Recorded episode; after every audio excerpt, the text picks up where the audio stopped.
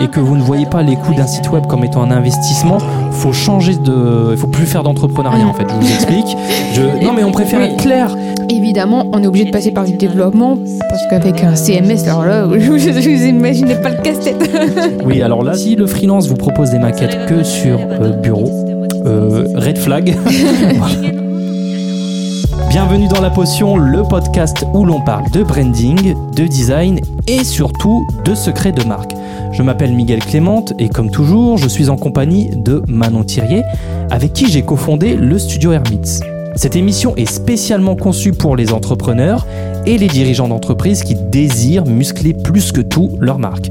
Nous vous invitons à vous abonner pour ne rien manquer de nos épisodes et pour bénéficier des dernières tendances en matière de branding et de design. Super gentil. Salut Miguel. Ouais, je me suis enflammé sur l'intro là. Comment ça va ? Ça va bien et toi ? Bah super.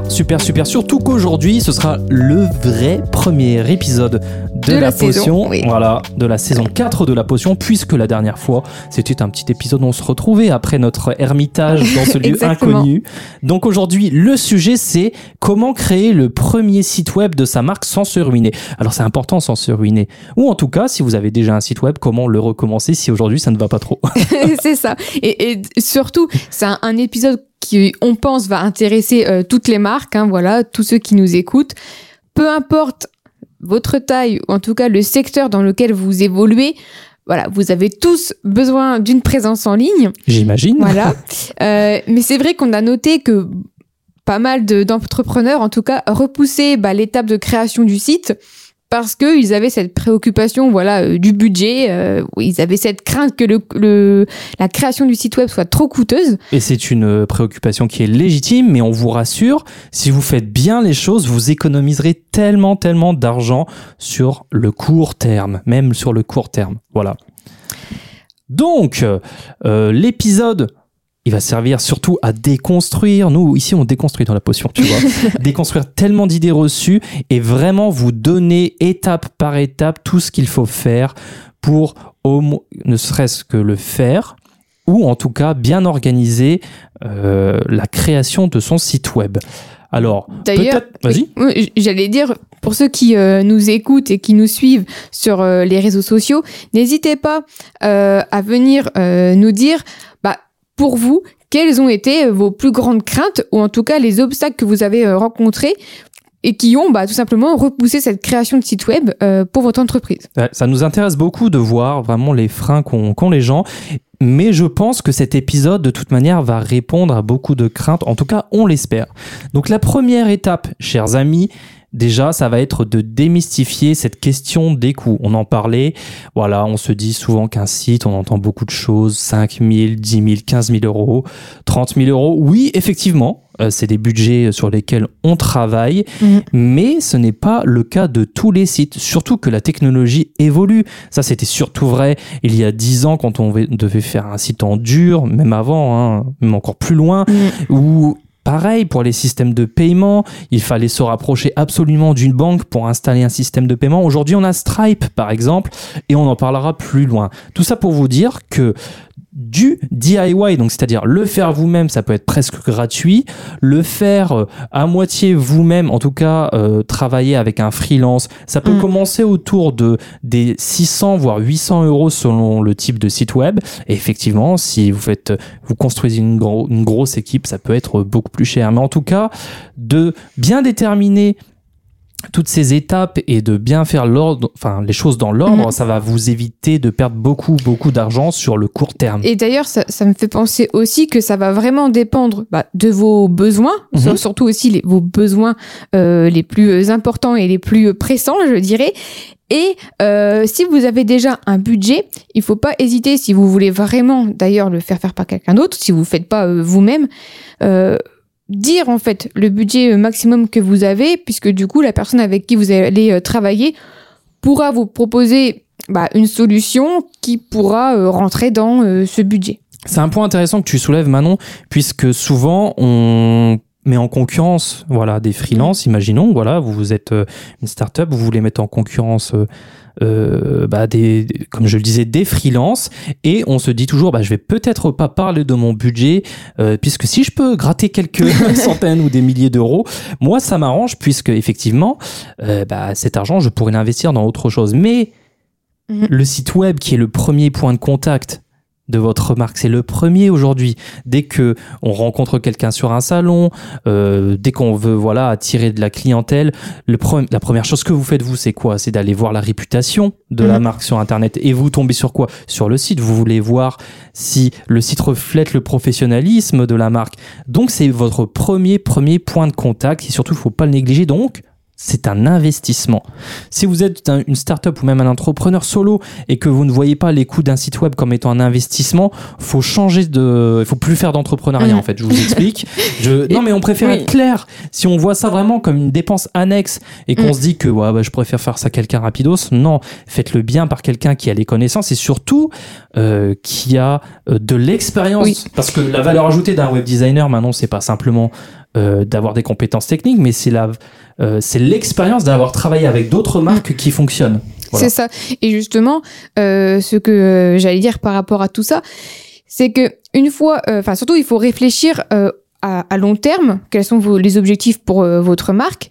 Et si vous lancez, votre marque, vous savez par exemple que vous avez qu'un petit nombre restreint de produits, par exemple la vente si c'est un e-commerce, d'aller vers quelqu'un qui va proposer une solution efficace avec vraiment les fonctionnalités de base pour avoir quelque chose d'efficace qui fonctionne. Ça va être aussi important de savoir comment le site va pouvoir évoluer sans changer par exemple de plateforme. Ça va être super important parce que sinon, si vous devez changer sans cesse de plateforme, ça va aussi avoir un coût. Et on a le cas là précisément, on dira pas quelle marque, une grosse marque qui est bloquée sur une plateforme qui n'a pas été bien pensée et du coup qui n'est pas vraiment évolutive. Et il faut refaire son site. Donc si vous nous écoutez aussi... je pense que cet épisode va être fait pour vous. Donc l'étape 2, comme tu le disais, c'est vraiment d'évaluer vos besoins. Et ça, je vous assure que ça fait toute la différence. Vous allez gagner, je vous assure, des centaines, voire des milliers d'euros. Il ne faut pas être timide. Il faut dire dès le début ce que vous pensez qui est nécessaire sur votre site web, ou en tout cas de demander l'avis.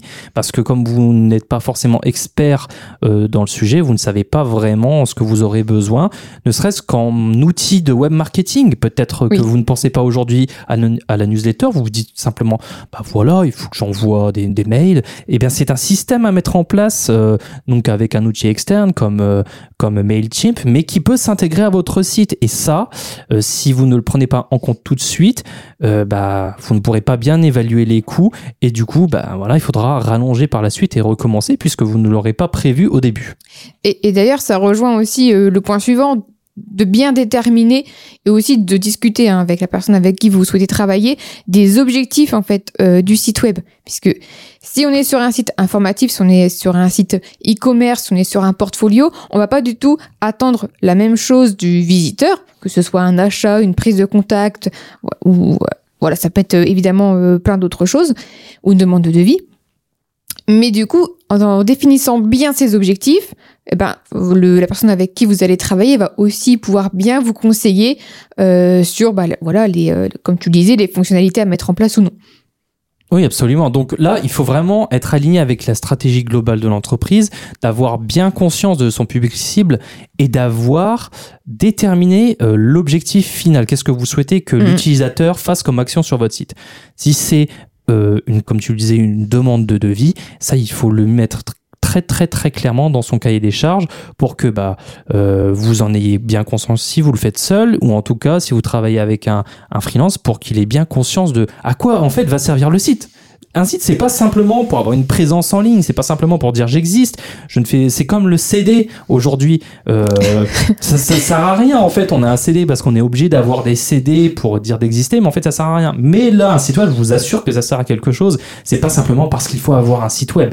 Tu vois, il y a beaucoup de marques qui viennent dire bah, on a juste besoin d'un site web, ouais, mais en fait qui n'en font rien. Et on a que ça, des exemples d'entreprises qui souhaitent, enfin qui créent un site web et en fait qui n'en font rien derrière. C'est dommage parce qu'encore une fois, c'est le premier point de contact avec votre marque et ça centralise, c'est le centre névralgique de tellement d'outils, de prospection, de fidélisation, de newsletter, contenu informatif, vraiment.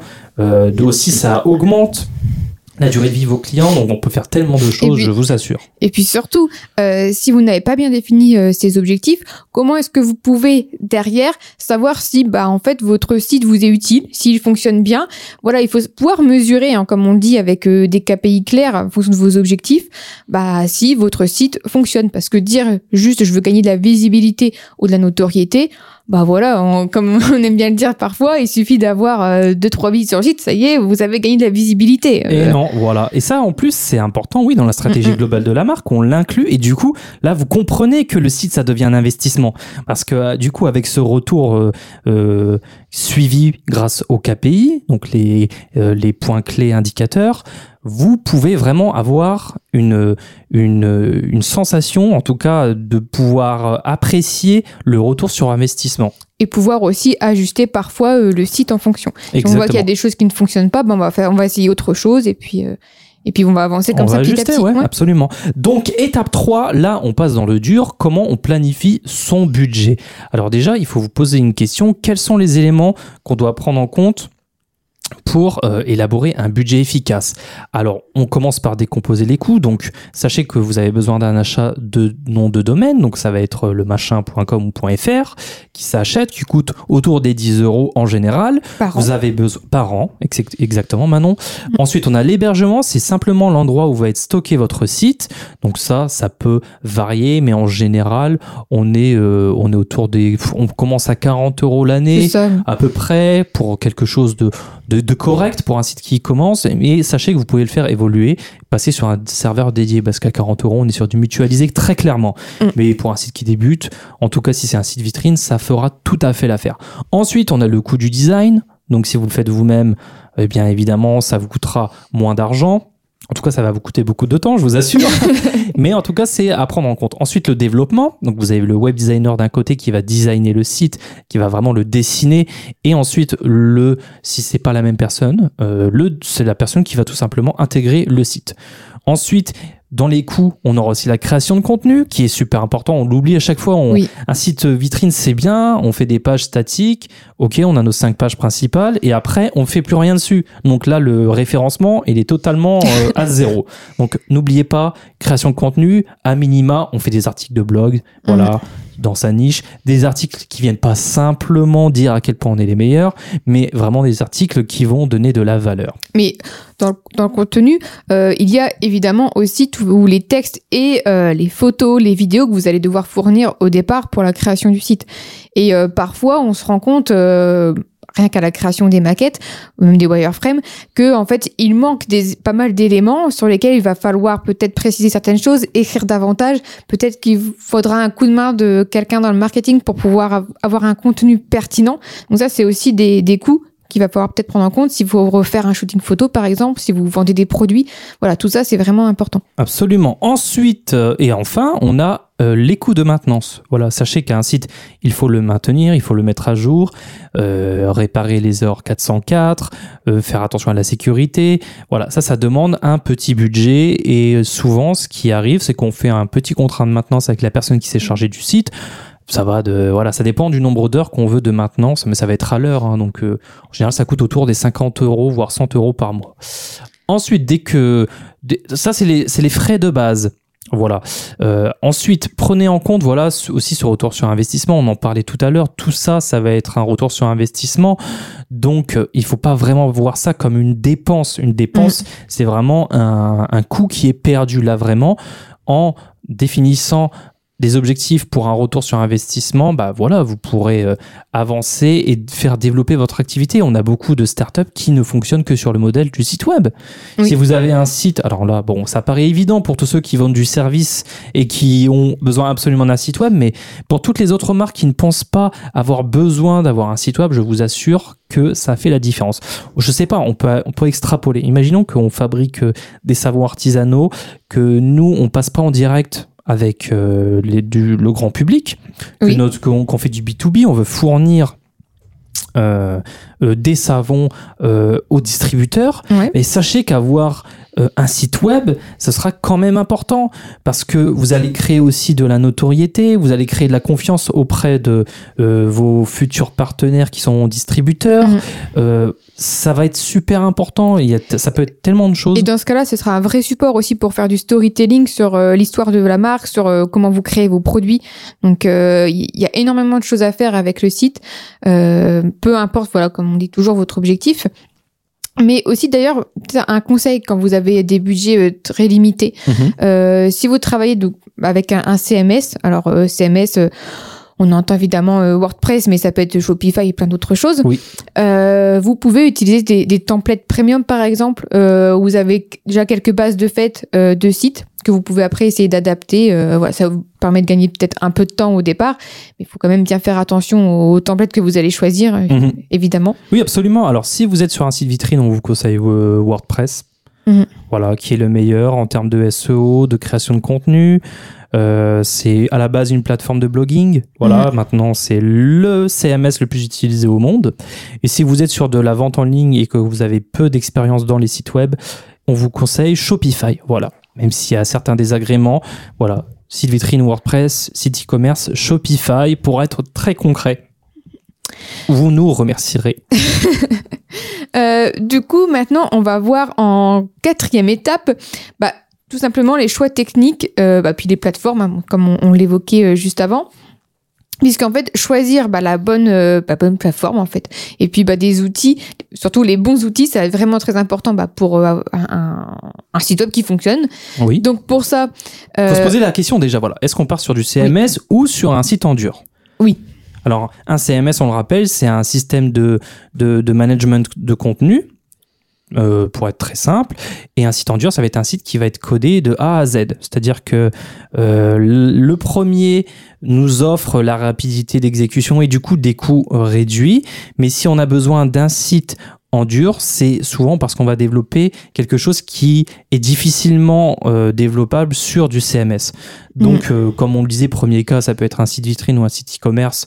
Si on n'a pas de fonctionnalité particulière, on va prendre l'option 1 CMS, donc on le disait WordPress, Shopify. Par contre, si on a un site qui a un concept particulier, je ne sais pas si on prend la source française. Oui. Nos amis de la source française, qui est un site qui met en relation les fabricants, en tout cas les fabricants et les marques, voilà, qui fonctionne sur un système particulier. Tu peux nous en parler, puisque c'est toi qui par exemple, est en charge de ce projet. Alors là, par exemple, dans ce cas précis, les fabricants et ce qu'on appelle les porteurs de projets, donc c'est-à-dire les entrepreneurs, voilà. Ils vont chacun avoir un espace dédié sur le site pour pouvoir créer des mises en relation l'un avec l'autre. Donc là, comme on a vraiment besoin d'avoir un middle office très précis, évidemment, on est obligé de passer par du développement. Parce qu'avec un CMS, alors là, vous imaginez pas le casse-tête. Oui, alors là, du coup, on pourrait croire que ce serait plus cher que de partir sur un CMS. Non, pas du tout. Parce que c'est pas trop fait pour ce genre de fonctionnalité. C'est presque une application, en fait. Donc voilà, si votre... Alors, on peut faire de l'application à partir d'un CMS, effectivement. Mais si votre concept est vraiment particulier, qu'on est sur du...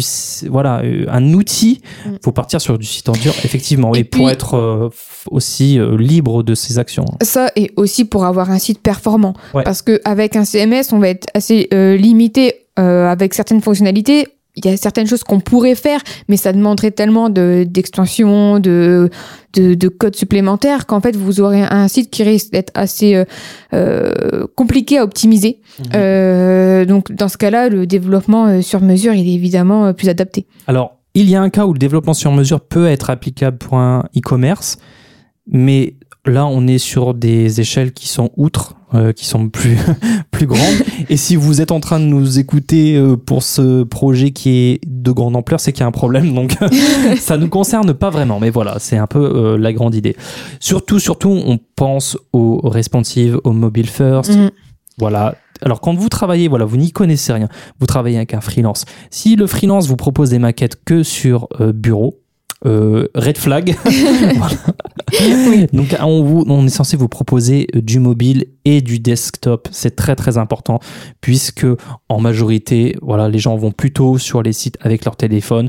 Ça, c'est pas vrai tout le temps, mais en tout cas pour par exemple des boutiques en ligne, en général, on est plus sûr de l'usage par mobile. Voilà. Est-ce qu'on a des outils et des plugins à recommander pour de la boutique par exemple maintenant? Tu parles sur du CMS, par exemple ? Oui, partons sur du CMS. Bon, si on était sur WordPress, évidemment, pour la boutique en ligne, on va utiliser du WooCommerce. Mais si on prend Shopify, bah, on n'a pas besoin. Voilà. Après, il faut savoir aussi que en utilisant WooCommerce, il va y avoir peut-être certaines extensions, voilà, qu'il faudra prendre en plus. Si par exemple vous avez un site, les fondamentaux, vas-y. Non, mais je veux dire, si vous avez un site multilingue, voilà. Il faut vraiment se dire que si vous voulez pouvoir avoir tout cet espace WooCommerce traduit, vous allez être obligé de passer par une extension payante. Alors il y a Polylang qui en fait. C'est la meilleure. En plus, elle est française. C'est vrai. Et alors ça, du coup, évidemment, ça a un coût d'environ 130 € par an supplémentaire. Oui, voilà. Donc, surtout, on revient aux étapes précédentes sur la budgétisation. Vraiment, faites attention aux fonctionnalités que vous souhaitez avoir sur mon site. Vous pensez que peut-être, on verra pour la traduction plus tard, c'est pas pour maintenant, mais ça à prendre en compte dans les coûts de création d'un site web. Voilà.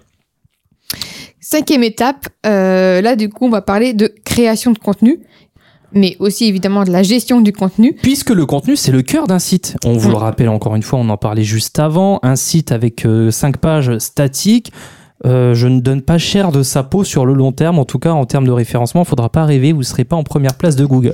Et pour ça, on a le sacro-saint SEO, pour ceux qui ne connaissent pas trop, c'est tout simplement l'optimisation du référencement naturel, contrairement au SEA, lui qui est le référencement payant, tout simplement, pour faire très court. Donc, comment on fait pour la création de contenu ? Avec WordPress, voilà, et c'est pour ça que c'est le plus connu, c'est super simple, vous faites ajouter un article, au blog, vous créez votre titre, voilà, vous mettez votre petit contenu bien optimisé avec votre hiérarchie, vos titres, vos images avec des attributs alt, et voilà, vous êtes parti, vous pouvez le partager partout, c'est très très simple. Et puis vous n'êtes pas forcément obligé de mettre votre blog en évidence sur votre site, vous pouvez même avoir des articles, avoir un blog, mais ne pas avoir un blog accessible dans le menu de votre site. Oui, c'est pas obligatoire. Et sachez qu'en création de contenu, on peut tout faire. Sachez que, par exemple, pour nous, nous sommes sur un WordPress sur lequel nous pouvons publier directement les podcasts que vous écoutez. Voilà, oui. Vos chers serviteurs publient sur leur site qui est chaque épisode est distribué automatiquement à partir du site web sur toutes les plateformes et ceci gratuitement. Vous entendez très bien ce que je suis en train de dire. C'est gratuit d'envoyer son podcast partout à partir d'un WordPress. Donc, si demain, vous avez des coûts très, très limités, vous souhaitez monter un podcast, vous prenez un nom de domaine et un hébergement à pas cher, allez, pour 30-40 € le tout, vous faites vos épisodes, vous les publiez gratuitement. Voilà, ça coûte ça. Voilà, d'où l'importance de bien définir ses objectifs et pour bien choisir ta plateforme. Aussi, en termes de contenu, on l'évoquait juste avant, mais pour les articles de blog. Ouais. C'est super important de bien... ou surtout de ne pas vendre vos produits dans vos articles, oui, s'il vous plaît. Oui. Alors c'est un sujet que j'avais oublié, je ne voulais pas aborder, mais on l'a un peu dit tout à l'heure, effectivement, vous n'êtes pas là pour faire de la promotion ou de faire des articles ChatGPT qui vont caser 15 000 fois votre mot-clé. Je vous assure que les robots de Google sont très intelligents, eux sont très avancés sur l'IA, donc ça... C'est du bon sens. S'ils sont capables de créer des outils aussi performants, je pense qu'ils sont capables de créer des outils qui vont comprendre que c'est du contenu un peu généré et un peu bullshit. Donc surtout faites attention. Quand on parle de contenu de valeur, on parle de quoi Manon ? Alors ça va dépendre de ce que vous proposez, mais on donne toujours l'exemple, par exemple, de créer même parfois des tutos, ce genre de choses. Créer un podcast. Voilà, le podcast, mais proposer aussi des, du contenu de type, comment dire, des PDF si vous pouvez, en des plus ressources. De l'article, voilà, des ressources. Ça, tout ça, ça va être super important. Et aussi, donc quand vous écrivez votre article, évidemment, même si on vous dit qu'il ne faut pas vendre votre produit et il faut faire attention à ChatGPT, il faut quand même avoir les bonnes pratiques, c'est-à-dire utiliser des titres un minimum accrocheurs avec les bons mots-clés intégrés pour que voilà votre article soit bien référencé. Mais il ne faut pas en faire de trop, quoi. C'est ça. Et comment on fait pour savoir ? Parce que le référencement, c'est quoi ? C'est créer du contenu utile, mais comment on fait pour déterminer qu'il est utile, ce contenu ? Comment on fait pour savoir si notre article va intéresser des gens, si ça va si ça va amener des visiteurs? Eh bien, on a plein d'outils comme Google Trends. Vous pouvez tout simplement taper votre mot, un de vos mots-clés principaux sur votre, dans la barre de recherche de Google et de voir toutes les suggestions qui viennent ensuite. Ça, en fait, ça, ce que vous avez, les ajouts automatiques, là, les autocomplétions, enfin bref, quand vous tapez un mot et que vous avez plein de suggestions, c'est en fait ce que les gens recherchent sur Google. Donc, vous prenez toute cette liste de choses qui apparaissent quand vous tapez, je sais pas si vous vendez des lunettes, vous tapez lunettes Paris, eh bien, vous avez toute la suite, lunettes Paris sur mesure, lunettes Paris en acétate, lunettes Paris en corne de buffle, ce genre de choses. Et à partir de ces suggestions, vous allez créer de nouveaux articles. Voilà. Et sinon, on a Answer the Public, qui est aussi un site qui va faire un peu la même chose. Ça, c'est pas mal, parce qu'en fait, du coup... Mais qui est payant. Oui, vous allez pouvoir, en fait, avoir accès à toutes les questions que se posent du coup les utilisateurs sur un thème, sur un sujet précis. Et du coup, en fait, vous avez juste... Bon, après, il faut adapter. Mais vous pouvez du coup reprendre une question. Vous savez que c'est une question qui est recherchée sur Google. Et puis, vous répondez avec un article à cette question. Exactement, voilà. Étape numéro 6, maintenant, on va aborder la mise en ligne et le lancement. Voilà, alors vous avez... tout bien fait, la bonne hiérarchie des pages, vous avez tout abordé, vous avez un site qui a du contenu, qui met bien en avant vos produits, voilà. Bah maintenant, on va s'assurer que tout fonctionne. Comment on fait pour que notre site, puisse surfer lui-même sur le web? Alors, on va peut-être énumérer des choses à faire, tout simplement. Oui. Déjà, avant de lancer le site, il faut faire des tests, évidemment, de fonctionnalité. Vérifier que tout fonctionne bien. Si vous utilisez, par exemple, une boutique en ligne avec Stripe, vous avez possibilité de faire un test Stripe, c'est-à-dire d'avoir un code, un faux code de carte bancaire qui vous permet de... mettre des articles sans payer dans votre panier, mais d'aller jusqu'au bout de la boucle d'achat et vérifier si tout fonctionne, si vous recevez bien les mails, etc. Ça, c'est une étape très, très importante à faire. Absolument, absolument. Et on a aussi le SEO, ça se vérifie aussi. Oui. Bien faire attention à que tout soit optimisé, vos images, vos attributs, tout ça. On a Yoast SEO sur WordPress, qui est un grand classique, ou RankMath. SEO, qui sont les deux principaux. On a aussi, il faut faire des tests sur les performances du site. Très important, la vitesse du site. Alors, on vous conseille sur WordPress des plugins. Alors, le meilleur plugin de cache, c'est WP Rocket, qui est payant. Sinon, en gratuit, on a WP Fastest Cache. Oui, c'est ça. Et un autre dont j'ai oublié le nom. Voilà, mais c'est les deux principaux. Ensuite, il ne faut pas faire les choses n'importe comment. Quand tout est bien huilé, si la machine fonctionne, il faut choisir la date de lancement. Et ça, c'est pas à faire... Vous lancez pas votre site comme ça. Faut créer l'événement, faut teaser autour de ça. Donc surtout, peut-être, choisissez une date qui résonne avec votre sujet, votre secteur. Je sais pas si vous êtes dans l'écologie, pensez à une journée qui est liée à l'écologie. Si vous êtes sur des luttes ou comme on va parler peut-être d'un site. Oh là tiens, on va donner une grosse annonce maintenant, vas-y. Alors là on est sur un gros site qui va sortir le 10 octobre. Alors je crois que je sais pas si on a déjà évoqué cette marque, mais en fait c'est une marque qui s'appelle Milidush. Alors nous on dit Milidush, mais c'est une marque polonaise, donc on va pas vous le faire avec l'accent polonais. Alors, je vous assure que ça ne ressemble pas du tout à Milidush en polonais. Voilà. Mais c'est vraiment, du coup, là, une marque de vêtements pour femmes qui se veut quand même assez haut de gamme. Et du coup, ils ont vraiment choisi la date du 10 octobre parce qu'elle est liée directement à une... Donc en fait, une autrice polonaise qui, le 10 octobre 2019, je crois, a reçu un prix Nobel de littérature. Donc ça résonne en fait avec le... En fait, Milidush, c'est aussi une marque pour des femmes actives qui souhaitent s'affirmer. Et du coup, ça résonne vraiment avec leur identité de marque. Et c'est pour ça que le 10 octobre est une date clé. Alors, on vous invite à suivre Milidush sur Instagram. Oui. Tout simplement un Milidush, ça s'écrit M-I-L-Y, plus loin D-U-C-H. Vous allez voir, les modèles sont juste incroyables. Ça va faire fureur ces pantalons, j'en suis sûr. C'est pas parce qu'on a fait le site, hein, mais je vous assure que voilà, c'est des très beaux pantalons. Si j'étais une femme, je serais ravi d'en porter, je t'assure. En tout cas, tu pourrais en prendre, toi. Je compte bien. Je pense qu'on peut avoir un code promo, tiens. Mais d'ailleurs aussi, c'est pour ça que c'est super important, comme tu le disais, de bien teaser, parce que alors déjà, si vous choisissez mal votre date, c'est-à-dire que bah en fait vous décidez aussi de fixer ça sur une date de rentrée ou nouvel an, que c'est des dates un peu que tout le monde choisit. Alors ça peut être parfois contre-productif suivant ce que vous proposez comme service, puisque bah pour faire un peu un teasing sur les réseaux d'un lancement à cette date-là, alors que bah vous pouvez être en concurrence avec plein de lancements en même temps. Ouais, suivez pas marronnier, je vous assure, ça va être noyé dans la masse.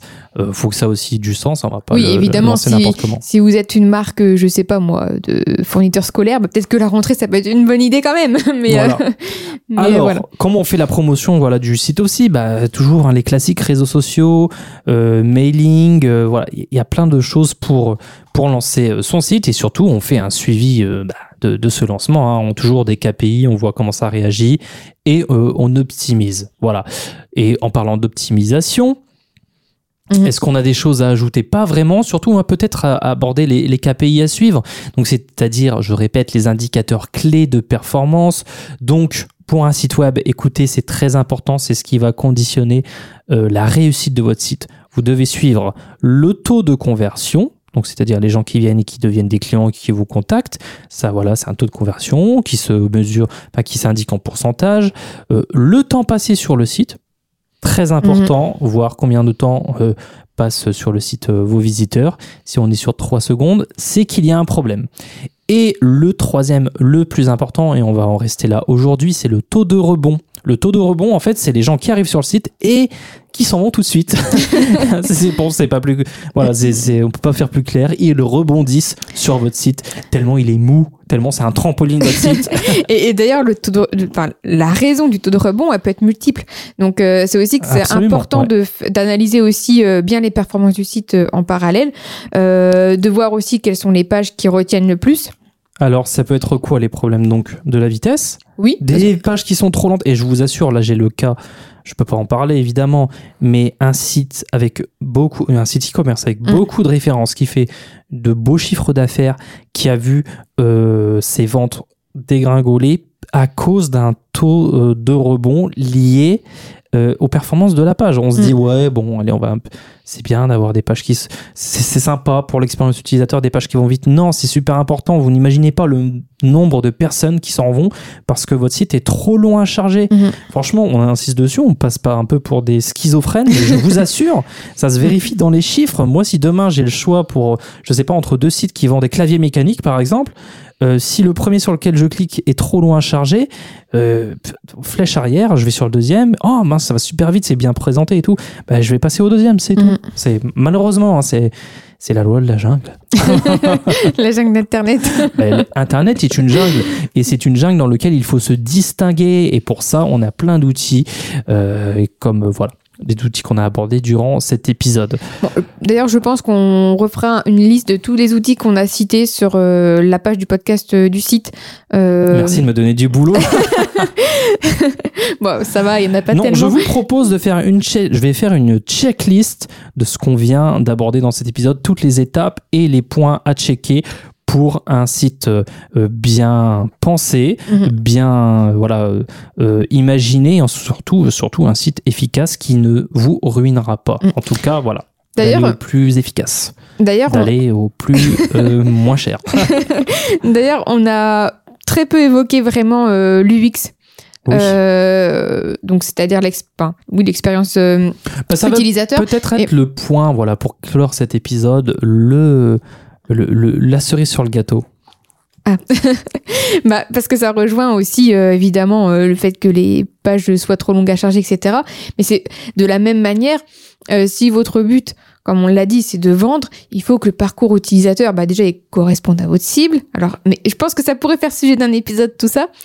Mais... Bah, disons que ce sera le prochain épisode, si tu veux, l'UX. Voilà. D'accord. Alors, on fait ça pour la prochaine fois. Mais on peut déjà vous teaser un peu, vraiment, l'UX, l'expérience utilisateur, le voyage que vous allez proposer à vos utilisateurs, à vos visiteurs, va faire toute la différence. Lorsque vous prenez en compte plus...